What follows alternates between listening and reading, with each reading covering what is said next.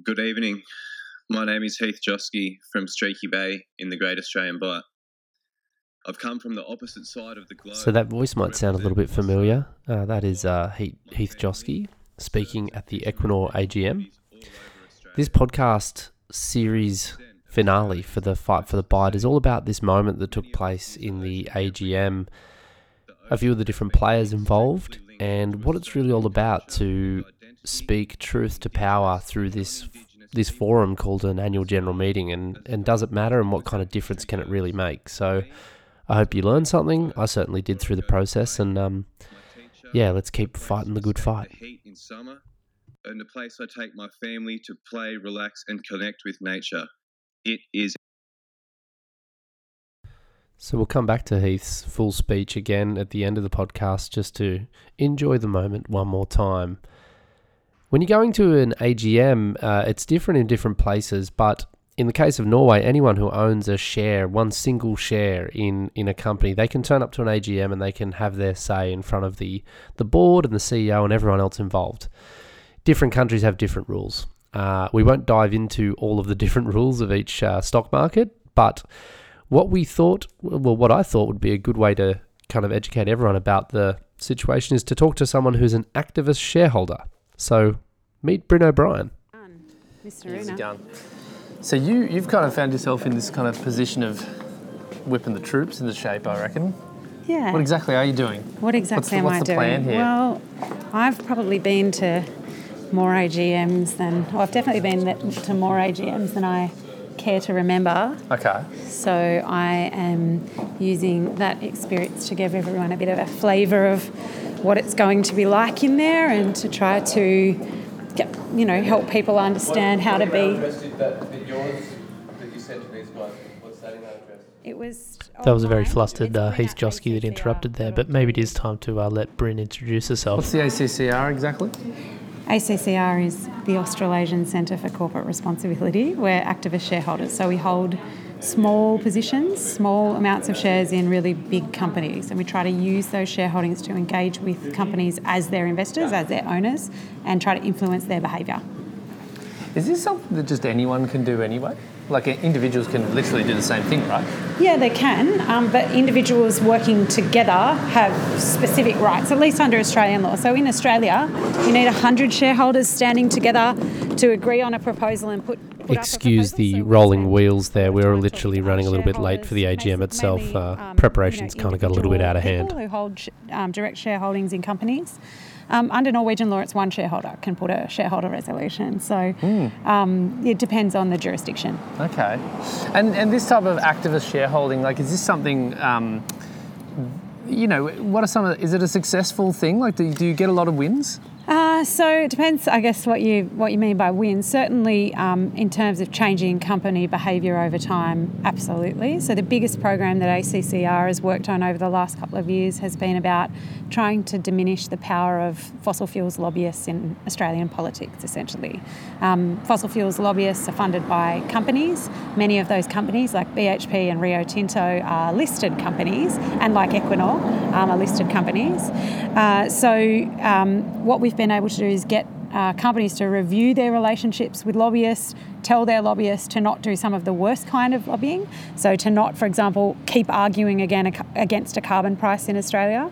Um, so we do see change, but it's not. There's it's it's a supporting tactic to other campaigns. It's it's not a campaign in itself. It's a tool more than a campaign. Interesting. And as far as its effectiveness here, like, what do you expect this kind of activist moment here to really kind of lead to in in the Equinor AGM? Um, so Equinor is 67% owned by the Norwegian state. Um, so uh, it's it's a really uh, different kind of company to the ones we usually deal with, where you know 100% of the shares are just listed on the regular market. Uh, you know the biggest shareholder might own 5%. This is a really different kind of a beast. So um, we expect that the Norwegian state uh, will not vote against the company on, on our proposals. So we don't expect to, to go anywhere near winning it. But if you then look at the remaining 33% of shareholdings, um, say you get, you know, um, uh, 6% of those shareholders maybe that I think that'd probably be a reasonable number to expect around you know somewhere between three and six percent. Then you're talking about between ten and twenty percent of the company that's not the state. So it'll just be really interesting to see how shareholders respond to, to these proposals. Certainly not expecting anything to be carried by the meeting, but what this does is it raises an issue of importance to the broader shareholder base of, of, of Equinor. Um, and certainly they have been under uh, pressure from their large uh, climate aware investors, so large institutions that care about climate change. They've already experienced some pressure on these issues from them. So that's activist shareholding in a nutshell with Brynn O'Brien. One of the things that was interesting to see as an observer at uh, with the delegation was that there was a lot of different stakeholders who who were who were all kind of definitely working together, but certainly um, trying to make sure that all the different voices were heard at the AGM. You had people from Greenpeace in Norway, you had people from uh, the Wilderness Society in Australia. Heath Joske was also there, and, and also actually Ziggy Alberts was out the front playing some music as well. There were lots of different people with lots of different uh, views on the issue some ranging from the effect of the proposal on local fisheries and the local marine habitats, others more concerned with the bigger picture stuff concerning climate change. Um, but one of the interesting groups that was represented in, in this AGM was that of the traditional owners of the land. And I had the really good fortune to speak to Bunna Lawrie uh, just before he went into the AGM to get his perspective on Equinor and, and what, what it was that everyone was doing there. Because the idea was to get the biggest and broadest chorus of voices to speak at this AGM. So here's a quick chat I had with Bunna Lawrie just before he went in. Okay, Bunna, I thought it, I mean, the first thing I guess would be really cool is to introduce you to the people listening. A lot of them will be from Norway and Sweden and yeah. may not have heard about you or your music career in the yeah. past and things like yeah. that. So, Waino in my language means hello, greetings from Bunna Lawrie from Australia, the Great Australian Bight of the Mirning tribe. My name is Bunna Lawrie from the Mirning Whale tribe. I'm an elder whale songman and keeper, custodian, protector of the whale, ocean, and nature. We come from nature and ocean and whale dreaming, whale dream time. Consulta- consultation is very important, but we, myself, Mirning elders and people, have not been consulted, the traditional owners. There will be no oil c- company to drill for oil in our Great Australian Bight. We will not, we will never allow any oil drilling in the Great Australian Bight ever. In the whale sanctuary and whale nursery, ever. Being an Aussie in this moment was kind of weird. I've never actually spoken to a traditional owner about any threats to their land, so hearing from Bunna about how he felt and just seeing the look in his eyes, it was a, it was a pretty serious moment, pretty quite profound. It's a home of the whale and their habitat and our home, the Mirning people and the Australian people. You are not welcome to welcome to drill for oil in our Bight, waters and country home. We belong there with the whales, our home belonging. That is the last pristine ocean left. One of its kind, mankind will never make it any greater than what Mother Nature has provided us with. Mother Nature has provided, provided us with everything that we want. We love it like the way it is because it's beautiful and pristine. There is no future for oil in our Great Australian Bight. My Mirning people, whale tribe, have looked after the whales and seacoast country for 120,000 years in the past and in the beginning. Up to today, the whales and seacoast country for 120,000 years and kept it beautiful, and we continue to do so and carry on in our responsibilities and duties. So you are not welcome here.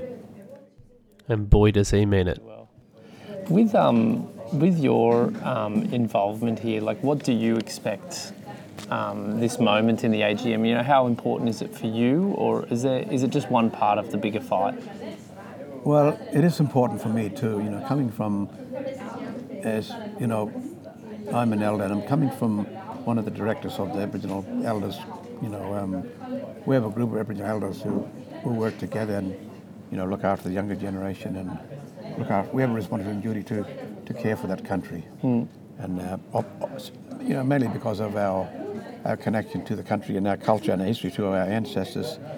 You know, we have we have a really special duty and, and uh, responsibility to carry on and be able to always, you know, being the keeper and looking after that land, going back, you know, cleaning out waterholes and, uh, you know, for birds and animals to have fresh water all the time, make sure there's water for them and only take what we need from them. We also visit the sacred sites of the ancestors and also the burial sites, not only of our ancestors and our grandfathers and our people, the many people, but also we visit the, the grave sites of the the whales because it's very sacred, and the whales come come to the country to also do the same thing. They're, they- they're just so you know so amazing creatures that and clever that they do what we do. They visit their you know their families' grave sites as well, and we know where they are along all along that bight, and uh, we do it in harmony to, to protect it, and you know just let them know that we're there to always there for them to help them and care for them, and also you know, when we go to the places like the whale sanctuary, the head of the bight and whale nursery, they know that we come there and we sing to them. And you know, my people have been, uh, my people have been um, marine vets from the beginning of time, and also, you know, tool makers and um, stone stone masons from the beginning of time. So you know, when and we look after that country, and you know, and we know every bush tucker there. We know every season when the whales come. We know what seasons they come, and because different flowers grow, different vegetation grow in the time of the coming and of the rain. So you know we we're in tune with nature, and we want to be able to teach everybody and how to connect with land and. And the main thing is is we must keep um, you know oil expo- oil exploration, out of that, that country because it's natural. We want to be able to keep it natural like the way it is because um, we want to be able to keep what we have and. Uh, if people come along and destroy it, well then you know it's it's game over. You know, it's, it's not it's not, it's not the way it should be. So, uh, like I said, 120,000 years of history down the tube. You know, I mean, it's spilled everywhere because of uh, you know greedy people want money and um, um, to live a Christian life or whatever. You know. And, But is there a problem like with like is this something that's really lost on a lot of um, non-indigenous people? This this real connection to the animal world. Have we really lost it? I mean, not all of them. You know, some people still, still go out there and do that and, and still um, carry on the duty. of is, you know, there's, I know a lot of them give them native title to go back to their country, and native title gives them a right, but not the full right, but at least it's something going back to the country to to keep that connection and that relationship, you know, with the country and all the animals that have lived there in the past too as well. And you know, whale to us, you know, is, is dream time. We, we believe in our belief. We come in the dream time of the whale. It's our life, it's our story and history, and uh, we've got to continue to uh, be able to um, practice that, you know, and keep up that friendship. yeah. Otherwise, you know, this life is not worth living. You know, if, it's all lost and gone, and you, you lose all your friends, you know, man will live a lonely, lonely life or die a lonely life on planet Earth. Simple as that. Man will live a lonely life on planet Earth. Those are the words of Bunna Lawrie, traditional owner, who was there with us in uh, Norway to go to the AGM with Equinor. Huge thanks to him for having a chat before he walked in and gave a great, a great speech. Um, it was truly moving. I forgot to mention when I introduced him that he's actually a really famous musician in Australia, and he was uh, the leader of a of a group called Coloured Stone, and this music in the background you can hear is actually him singing along uh, a great song called Black Boy, one of their more popular songs, at least on Spotify. I'll uh, provide a link to the album in the show notes so that you can all check it out. It's um, it's pretty cool stuff. So, how about you enjoy that for a second?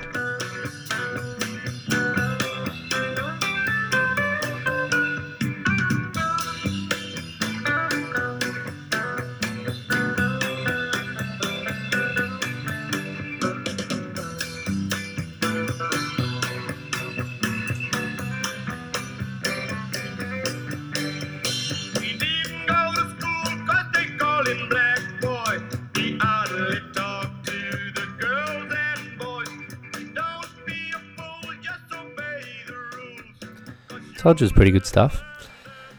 So while Bunna Lawrie spoke a bit about um, his care for the local environment uh, and the region itself, you know, from the perspective of the traditional owners in South Australia and in particular in the Bight. Um, there was another group in the stakeholder group that came to the AGM uh, from the Wilderness Society, which I won't give too much of an introduction to the Wilderness Society, but they do a lot of great work in Australia. Um, kicked off originally around a particular campaign in Tasmania, and I had a chance to talk to uh, Peter Owen and Jess Lurch, two people who uh, work with the Wilderness Society in South Australia, and this is me in discussion with Peter just outside Okay, so the AGM outside before the they walked AGM in. here at Equinor. Um, do you want to introduce yourself for everyone listening? Yeah, uh, my name's Pete Owen. I'm the director of the Wilderness Society in South Australia. What does um what does the Wilderness Society usually do? What's its kind of um, activities that it does, in, in particular in relation to the fight for the Bight? Um, well, for if we go back, I guess almost 15 years, the Wilderness Society's had a focus in South Australia of, of largely protecting this magnificent marine wilderness area. Um, you know, we worked for years to protect the Nullarbor Plain and the, the, cliff, the cliff line of the Great Australian Bight. That's now a wilderness protection area. Uh, now the Great Australian Bight's covered in state and federal marine parks. Uh, all of the offshore islands are wilderness areas. You know, it's it's a conservation estate of global proportions. It's it's an area that probably needs to, to move toward World Heritage listing. It's a totally inappropriate place for offshore oil drilling. So, you know, five years ago, I guess we um, we launched a campaign to to stop BP with their plans to push for oil, oil uh, deep sea oil drilling in the Bight, and, and that was successful. Um, that was followed by Chevron, who then also pulled out in 2017, but Equinor have pushed on. Um, so now obviously the, the focus is, is here. It's on Equinor. Equinor's a two-third uh, Norwegian um, government-owned company. So we're, we're over here, um, you know, presenting our case, showing films, talking to the Norwegian people, and letting them know that back in Australia, there's massive opposition to what Equinor are proposing. Opposition, I would say, on an unprecedented level. Um, you know, we're seeing thousands of people come out almost on a weekly basis, standing across beaches, paddling out into the water. Um, you know, we've seen something like 17 or 18 coastal councils across southern Australia now pass resolutions raising serious concern or, or opposition to these proposals. That's unheard of in Australia. So I guess we're really bringing that message to the people of Norway and saying, hey, our country doesn't want this and you're in a position where you can control this company Equinor who are pushing to drill in our in our Bight, our marine wilderness area, our sacred place if you like. I mean it's interesting, we've met with a lot of people, there are sacred places over here too. The Lofoten region is obviously off limits for drilling and we've spoken about, you know, this is the equivalent to an Australian oil company coming over and pushing to drill in the middle of Lofoten and there'd be outrage in Norway. And you know, we would we would come, we would stand with them, and it's been fantastic and, and really quite humbling to experience the hundreds and hundreds of people in Norway that have come out and stood with us. Um, and that I think's really a powerful thing. Um, yeah, yeah, there's an amazing atmosphere here. There has been for the week we've we've been in, Norway with the delegation and all the events we've had. They've been very warmly welcome, um, and that gives me a lot of a lot of a lot of confidence. Um, you know, we've got the AGM now, but within a day or two we'll be heading back to Australia um, and thinking about you know the months ahead and how we continue to to raise awareness about the fact that uh, you know what Equinor are proposing to do is totally totally inappropriate. But, yeah. What's the timeline like with that kind of these months ahead and, and what you might expect to come out of this moment today? You're, we're, you're about to walk inside to this um, AGM of a of the what is most likely one of the largest, if not the largest company in, in Norway. It's kind of a big deal. Um, what what do you expect to happen, and what are the next steps after here in a more concrete sense? Can you map it out? Yeah, like I, th- I think today is very much ad- addressing the board and the shareholders in in a very respectful way. I mean, f- for me, that is that has been the whole point of, of this journey, is is for us to come over and respectfully say, um, Australia and Norway are friends, but but this proposal is not friendly because the, the people of Australia don't support it. Um, you know, it's it's not right. Um, so we'll be very much presenting that case to the Equinor board. Um, you know, I think there's probably been some bad decisions made, maybe some misunderstandings. You know, I sometimes wonder whether people are even aware of the level of opposition in Australia or the environmental significance of the Bight. So that's very much what we're here to do. Um, I mean, the campaign's obviously and, and the, the community opposition to what they're proposing to do in Australia is now massive. I mean, it's you know there are, there are politicians breaking ranks with political parties in order to save their seats as we speak. You know, it's a big deal in our country in Australia, um, and it's fast becoming a big deal internationally. And I think the Equinor board must be seeing that. I mean, in the last few weeks we've had you know mining billionaires, airline billionaires, all sorts of people coming out and saying, nah, this this this is not right um, this sort of drilling in the Bight, you know, can't proceed. So it's you know the campaign's gone from, um, I guess, a local to a national campaign in Australia to now an international campaign with some very big, big voices, you know, standing behind essentially the fight for the Bight, the fight to protect the Great Australian Bight, the fight to protect our climate. Because that's what this is. This one's about protecting a magnificent marine wilderness area, but also stopping the expansion of the fossil fuel industry on potentially a massive scale, which is just something that we can't afford to let happen. If we're going to have any chance of a livable climate in the future, it's, it's quite simple. You know, this one's a line in the sand. You've been A in the line in the sand for, indeed. assuming a few Uh, it's interesting with that quick chat I had with uh, Peter Owen before he walked into the AGM that one of the points he raised was that many of the people on the board or the shareholders may not have been fully aware of the potential impacts of this particular um, drilling operation on the you know the the wilderness area in the in the Great Australian Bight, and that you know part of what he was really trying to do was to educate people even more, and it's it's quite an interesting thing to acknowledge, like with big companies that many of the shareholders probably don't really know the details about what's going on inside the companies they own shares in. They just kind of look at the stock price and hope that it keeps on going up. But um, it was really interesting to hear that, and also just that um, connection between not only is this a problem for the natural environment, but it's also a bigger picture thing about the expansion of the fossil fuels industry. So this is a climate issue, um, and it is one that we need to take quite seriously. But I caught up also with one of his colleagues, Jess Lurch, as well, before she went into the AGM. Um, she performs, you know, similar roles to Peter Owen in the Wilderness Society, but it was really great to get her take on things. Um, she she comes from a different kind of background, a policy background, and particularly climate policy. So here's what she had to say before we walked into the AGM. Indeed, it is, Josh. So we're a few, what are we, two hours away from the AGM. What exactly are you going to try and achieve inside that AGM today? I think there's probably two things for me um, that are the most important. I feel like many people in the community in Australia are really feeling as though Equinor isn't listening to their concerns. I think it's really a big opportunity for us to come here onto Equinor's home soil and insist that they listen to them um, and to be able to articulate those concerns in the breadth that they actually exist because there are lots of reasons that Australians are resisting Equinor's plans. Um, and they're different for many people, but we're coming together collectively to ensure that this can't happen in our backyard. I think it's really powerful, uh, and I hope that they see the power of that. I think the other point for me in particular is that I want to test whether Equinor still stands by its previous statements to the Australian community that it won't push through resistance. That's what I'm really specifically hoping to get out of my question to the board today. Um, although they have said that in the past, it's clear to me that is, there is significant and growing resistance in Australia. Um, so I'm really keen to see what they have to say to that question.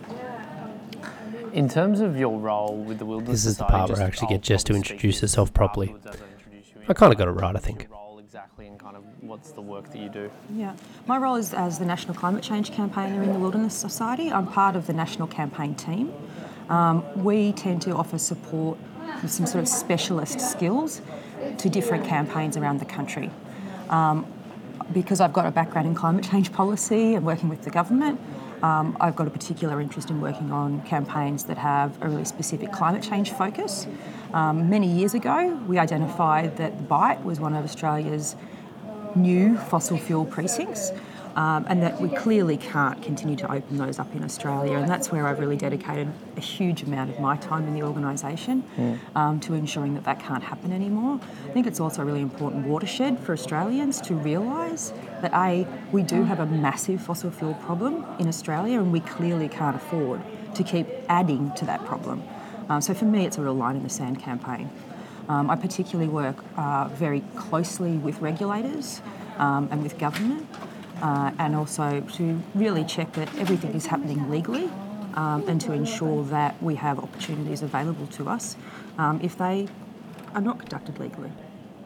So that was Right. Jess Lurch That's all right. there. Good, you know, really uh, talking about the community consultation problem in particular. Um, it was really good to get her take on things. And um, one of the interesting uh, pieces of information that's popped up very recently, I'm going to give a wrap up at the end to give a status update on where things are at. But um, it turns out that Equinor did, in fact, consult uh, the locals. Uh, they've stated that they consulted everyone within a 40 kilometre radius of the well which is very good if there were humans there to talk to, given that the well is actually 400 kilometres out to sea. So, unless the good folks at Equinor have learned how to speak dolphin and whale, it seems like they haven't really taken into consideration anyone's concerns. It's a broad group of stakeholders that got involved for this uh, delegation in Norway, one of which was a unique character named Rune Waldness, a Norwegian who'd been living in Australia for quite some time and found himself thrust into the middle of this whole thing. Um, Rune was taking photos of the demonstrations and felt compelled to to step in not only on behalf of the planet but also due to the reputational damage being done to Norway and to uh, Equinor as well. So here's a quick chat I had with him. How did you get involved in the campaign? So I was I was sitting in Australia, uh, hearing about this campaign. Uh, was actually um, uh, I in some way I can't really I can't actually remember what happened, but I got in touch with the Wilderness Society, and I think they had realized that uh, whatever happens in Australia needs to be heard in Norway because Norway is where Equinor had their reputation. Uh, Equinor spend a lot of money on the reputation in Norway, not so much in Australia. So they just understood that, like the fight for the Bight, need to be heard in Norway. Uh, so I, um, I got in got in touch with them. We we, we, we talked about that, and I, I said, well, that is a good plan. We, we need to we need to make the Australian voice heard in heard in Norway. So with that, um, you know, today we're at the AGM. We're about to kind of walk in. You're wearing a really nice suit. It's like the best dressed I've seen you so far on the campaign. Yeah. Um, are you? What, are you, What's your kind of message that you're taking to the AGM today? So we're, we're all kind of lined up with different questions, and they're all important questions. I'm actually speaking as a Norwegian that lives in Australia and see, sees this campaign happening around me. Uh, I'll be talking about what it feels like as a Norwegian going to a paddle out with 4,000 Australians that has that have come to that paddle out for the for the one reason that my country is planning to drill in the Great Australian Bight. Uh, when, when I was when I was there, I I was there to take photos. I was together with the Wilderness Society, and I just I was just running around with my camera for a few minutes, and then that that's when that just dawned upon me that everyone around me, all those four thousand people, are just angry with Equinor and my country, and. Um, I look around at all like the placards and posters. They're mentioning Equinor. They're mentioning Norway. You know, Norway, Norway is, is, is one of those slogans that been been used, and that's really harsh for a Norwegian because we are we're close to our state, um, close to our government, and close to Equinor. We have all grown up with it. We all we all know that Norway is a, is a wealthy country due to oil and a lot of Norwegians, I think, have a hard time realizing that that actually has to stop now. We have to come up with something else to live from because we can't keep burning fossil fuels anymore. Yeah. I will also see, um, so I, I've just been in Norway for three weeks now for this visit, and Norwegians are really across climate change. No one disagrees with the Paris Agreement here. All that is all good. Everyone is kind of on board what needs to happen. But the moment you start talking about the, the things that you're actually going to do to reach those goals, like, for example, not drilling for oil in the Great Australian Bight and criticizing Equinor, that's when Norwegians get kind of a little bit uh, careful. They are afraid of critiquing Equinor kind of just right away because they also understand their significance. Um, and that's and that's hard, right? Because uh, we we come here with this with this campaign, and we have to spend a lot of time telling the full story because Norwegians are also kind of they want to know the facts. They're not going to support something if they th- think it's like like some kind of half made up argument. They have to be able to again tell their friends why they support this. So they want facts and they they want to ask critical questions. We were really happy when we had the first panel debate there. We got a uh, we, we got a re- we got some really critical questions about for for example we got the one we get often, which is why is this just up to the Australian state? And then we had the Australians on the panel being able to say, well, we don't trust the state like you guys do. And I think that's been a realization for the Australians in the delegation as well, that Norwegians really trust their state. We're, we're used to them taking care of a lot of the thinking for us, and we, and we trust them, so we, we, we think that if something is wrong, there's going to be some kind of thing in the process that's going to pick up the wrongdoing. And that's the difference between Australia and Norway that we have been able to point out. Interesting. Was there a certain amount of like shame that you felt like with this? Was it because you were mentioning it was this this realization in this moment at, at the paddle outs in Australia where you were just like, whoa, they're talking about me here. Yeah. Like, how does that feel on like an emotional level? Uh, it's it's it's terrible. Like I I can remember I like I started shaking. Like I was there to take photos, right? So you feel when your hand is shaking when you're trying to trying to take a photo. But I was like, this is this is madness. Like all these people, they're here because of something in my country and in somewhere like my company as well. Like there's this is this is all like one thing. Like Equinor isn't like just a separate company in Norway that do their own thing. They're 67% state owned. Norwegians own them. And if they do something bad in another country, we, we feel bad. Like that's, that's just how it is. And we, we kind of grown up being taught, uh, we, we've been taught a lot about like the oil industry and what it, what it has done. Like I have a childhood memory of one of my, I think it was one of my uncles coming out from a gas station with a little gift to me and my brother. And what we each got was a small little bottle which had a little bit of the first oil that was extracted from the North Sea. And it was kind of like a little souvenir or like kind of little piece of Norway. Like, look at this, this is what we're proud of. And this was back in the 80s. So the, the, the climate debate was, of course, not at the same point there. And it was something you could really be, be proud of back then. But now in 2019, like that's like no one would give a little bottle of oil to a kid and say, "This is the future. This is this is what you should, this is what you should kind of love and look up to." No, Bottle of oil for your uh, for your birthday, something to be proud of. Thank God, uh, things certainly have changed.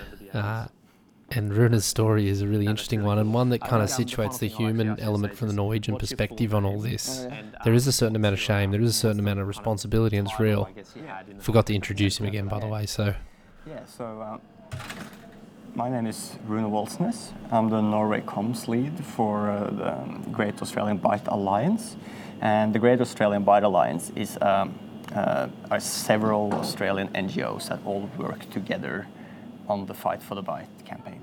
So I've really got to get better at that, this whole introduction of people. But um, a huge thank you to Rune for his efforts ongoing in this campaign. I wanted to, before wrapping up with Heath's full uh, interview, or sorry, his full presentation to the uh, AGM, I wanted to go a little bit behind the scenes to give you an idea of how he was feeling in the lead up to this. So, this is a little chat with him on the car ride to the Equinor AGM before he delivered that great speech. on your phone, like the address on the phone. Okay, going to double up. How you feeling? You're about an hour out. Yeah, I'm feeling good. Just um, refined my speech quite a bit thanks to Brynn. It was, which was um, yeah, feeling feeling good about it now. Feel like it's you know we don't- get very long. We've only got a couple of minutes to speak. It's really hard to say everything you want to say in such a short amount of time. Hmm. Um, but I'm feeling like we- we're going to get you know the get the point across in those couple of minutes. So yeah, What are some of the things you, you've had to kind of adjust what you're going to say, but like what are some of the things you're going to focus on? I'm just focusing on the, the concerns of the surfers and fishermen mainly of, of Australia. You know, we're very, very, very, very concerned and feel that our lifestyle is being directly threatened by this project. So that's what I'm trying to get across. And, the, the growing amount of opposition. You've um, you've probably been like in your competitive career, you're probably in situations where you probably had a few nerves. Like where does this rate compared to those moments? You know, like you're uh, like let's bring up a competitive moment. You're the the Australian Pro Junior champion once, so you you would have been nervous in the final surf you had to have to win that. How does this rate compared to that? I don't know, that was a long time ago. uh, I'm not sure, mate, to be honest. Probably probably similar. Yeah. Yeah, I don't think I'm any more nervous. I think I'll be fine. I'm not. Just gonna picture them all naked and it should be sweet. Well, that strategy must have worked because, well, he wasn't really smiling, but Heath Joske went on to deliver, you know, one of the greatest speeches I think a surfer's ever given. I don't know, call me out on that if anyone's listening and they think they've found a better one. I'm happy to be proven wrong, but the way he delivered uh, this this message from surfers and fishermen in Australia, it was um, truly inspirational. But my words won't do it any justice. So, as a bit of an outro, let's how about we hear it all one more time? This is a little bit of a didgeridoo performance as well from Bunna Lawrie that took place after that paddle out we had in Oslo. About 150 people in the water, mm, almost double that on land. It was epic. My name is Heath Joske from Streaky Bay in the Great Australian Bight. I've come from the opposite side of the globe to represent my son, my wife, my family, surfers and fishermen, and communities all over Australia. 90% of Australians live close to the sea. Many of us use the ocean every day. The ocean has been inextricably linked to Australian culture and identity for Indigenous and non Indigenous people as far as far for as long as our history goes. For me, it's my place of work, where I go to play, my teacher, a place to escape the heat in summer, and a place I take my family to play, relax, and connect with nature. It is everything. We see your plans to drill in the Bight as a direct threat to our culture and identity. When I moved to the Bight, I was blown away by the amount of fishermen working out of the rich waters. The fishermen of South Australia are extremely concerned. In many cases, fishing families run generations deep, and it brings them immense pride to carry on tradition from father to son again and again. Surfers from all over Australia are extremely concerned. They have banded together in a way that we have never seen worldwide. A surfer's letter has been signed by Australia's most iconic surfers. Between them, there are 28 world titles. The Bight is a sacred playground for Australian surfers, as has been shown in the paddle outs. A paddle out is traditionally a show of respect to elders past. But since your draft environmental plan was released, it has been used as a show of protest against your plans every single weekend. The numbers are growing, and up to 10 paddle outs have taken place during a single day. This covers nearly every part of our surfable coastline, from southern Western Australia to coastal Queensland. Every community that stands up encourages us locals in the Bight that we are not alone in fighting this and far from it. I was never planning on being an activist, but your plans represent a project that threatens my whole existence. I had no choice, and that is exactly how these other Aussies feel. Not only does a spill threaten our identity, but the implications of the project proceeding do too. We cannot afford to open a frontier field and continue to mindlessly abuse oil for many decades to come. Our oceans and planet can simply not sustain that pressure and abuse. To finish, I'd like to read one of the hundreds of letters that I have presented to you earlier. Dear Equinor, last July on a cold and windy morning on the rugged coast of the Great Australian Bight, a tight knit community of Cactus Beach surfers threw my grandfather's ashes and some wattle into the freezing ocean. His name was Whale because he never got out of the water. I didn't know his real name till I was about 10 years old. Grandpa Whale is back where he belongs, in the depths of the Southern Ocean, with the whales, nestled in the rocks of the Bight Cliffs, among the seagrass meadows, where countless other Aboriginal ancestors also lay to rest. I believe Yalata's elders have not even been consulted on this. Honestly, I don't want my grandpa covered in oil. I don't want any of it covered in oil. And I just don't believe you know the true extent of the Southern Ocean's ferocity. You cannot do this safely and shouldn't, even if you could, because of the climate emergency we find ourselves in. This isn't just about us here. Think about your children, please. I'm begging you. And I'd just like to let you know that the, the Australian movement's getting bigger and bigger, and the more further you progress, and the more suppress you, you, you say you put us by saying you, we give you 31,000 submissions and you only take into consideration 13, the angrier we get and the more opposition you're going to get. Thank you. Pretty powerful stuff, right? So where is the fight for the Bight at right now? Uh, there's a bit of time that's passed since this these efforts in the AGM, but the most recent news we have is that the offshore oil and gas regulator NOPSEMA in Australia has asked uh, Equinor for more information on their application to drill for oil in the Great Australian Bight. Um, and it kind of says that the environmental plan really isn't up to scratch, you could say. So there's definitely this fight is still ongoing. Um, it's being fought on a number of different fronts, but we can all do our bit. Um, paddle outs are still taking place. Um, there is planning already in place to uh, approach next year's AGM. Anyone listening to this who wants to step up their involvement, um, everyone involved would really greatly appreciate the support. Uh, I hope, um, you know, from the podcaster's perspective, you know, I really hope that you learned something new about what happens, at least in this um, this kind of corporate setting when it comes to fighting these types of fights in the boardrooms and AGMs of the biggest companies in the world. But that's not for everyone, you know. Some of us just like to paddle out. Some of us like to write an article. Some of us like to podcast. Um, we can all do our own unique things to make a difference on this issue. So don't feel powerless, feel empowered, and you just have to agree that that was a great speech from Heath Joske, right? So enough from me, and hopefully let's all continue to fight this fight together.